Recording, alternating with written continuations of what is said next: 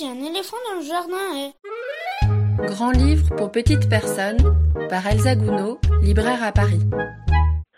Bonjour. Pour cette première chronique, j'avais envie de parler d'un album édité par une maison d'édition indépendante que j'aime beaucoup pour son humour, ses découvertes graphiques et sa mise en avant de nouveaux auteurs, Les Fourmis Rouges. Synthétisant à merveille tout ce que j'aime dans les publications de cette maison d'édition, je vais aujourd'hui parler de Grenouille vorace et Grâce limace d'Anzum, paru il y a quelques mois. Je connaissais déjà un peu le travail d'Anzum, dont c'est le premier album, par les affiches de concerts ou pochettes d'albums qu'elle avait déjà illustrées dans un style psychédélique très années 70, dans les formes, couleurs et typographies. Grenouille vorace et Grâce limace nous plonge dans l'histoire de Guston, et de son potager bien rangé et tiré au cordeau, où vont s'affronter grenouilles et limaces, mettant à mal cette organisation millimétrée jusqu'à ce que le jardinier les empoisonne avec du limacide. Les petites bêtes vont alors se regrouper et se venger pour retrouver un écosystème sans produits chimiques ni ordre bien établi, allant alors vers une forme de permaculture.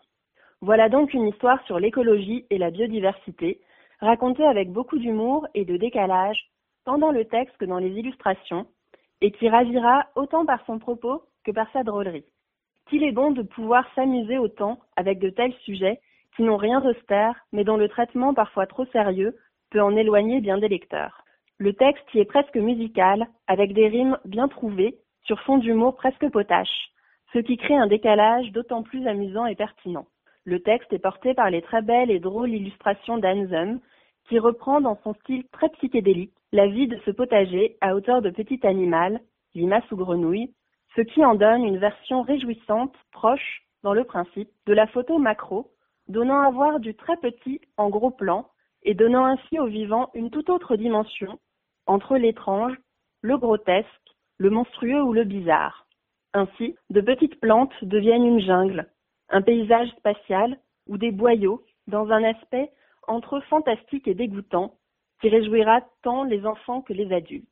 Cela est renforcé par les silhouettes et la typographie tremblée, les fonds noirs et l'usage de couleurs tantôt fortes, tantôt vaporeuses, à l'encre et à l'aquarelle, accentuant les références à l'esthétique des années 70.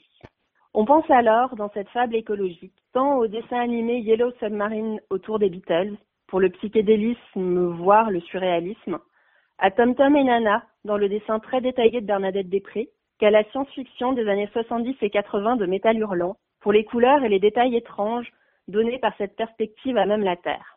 J'espère vous avoir donné envie de découvrir cet album que je conseille à partir de 4 ans. Grenouille vorace et grasse limace, d'Anzum, paru aux éditions Les Fourmis Rouges au prix de 17 euros. Moi, j'ai déjà hâte de découvrir les prochains projets d'Anzum.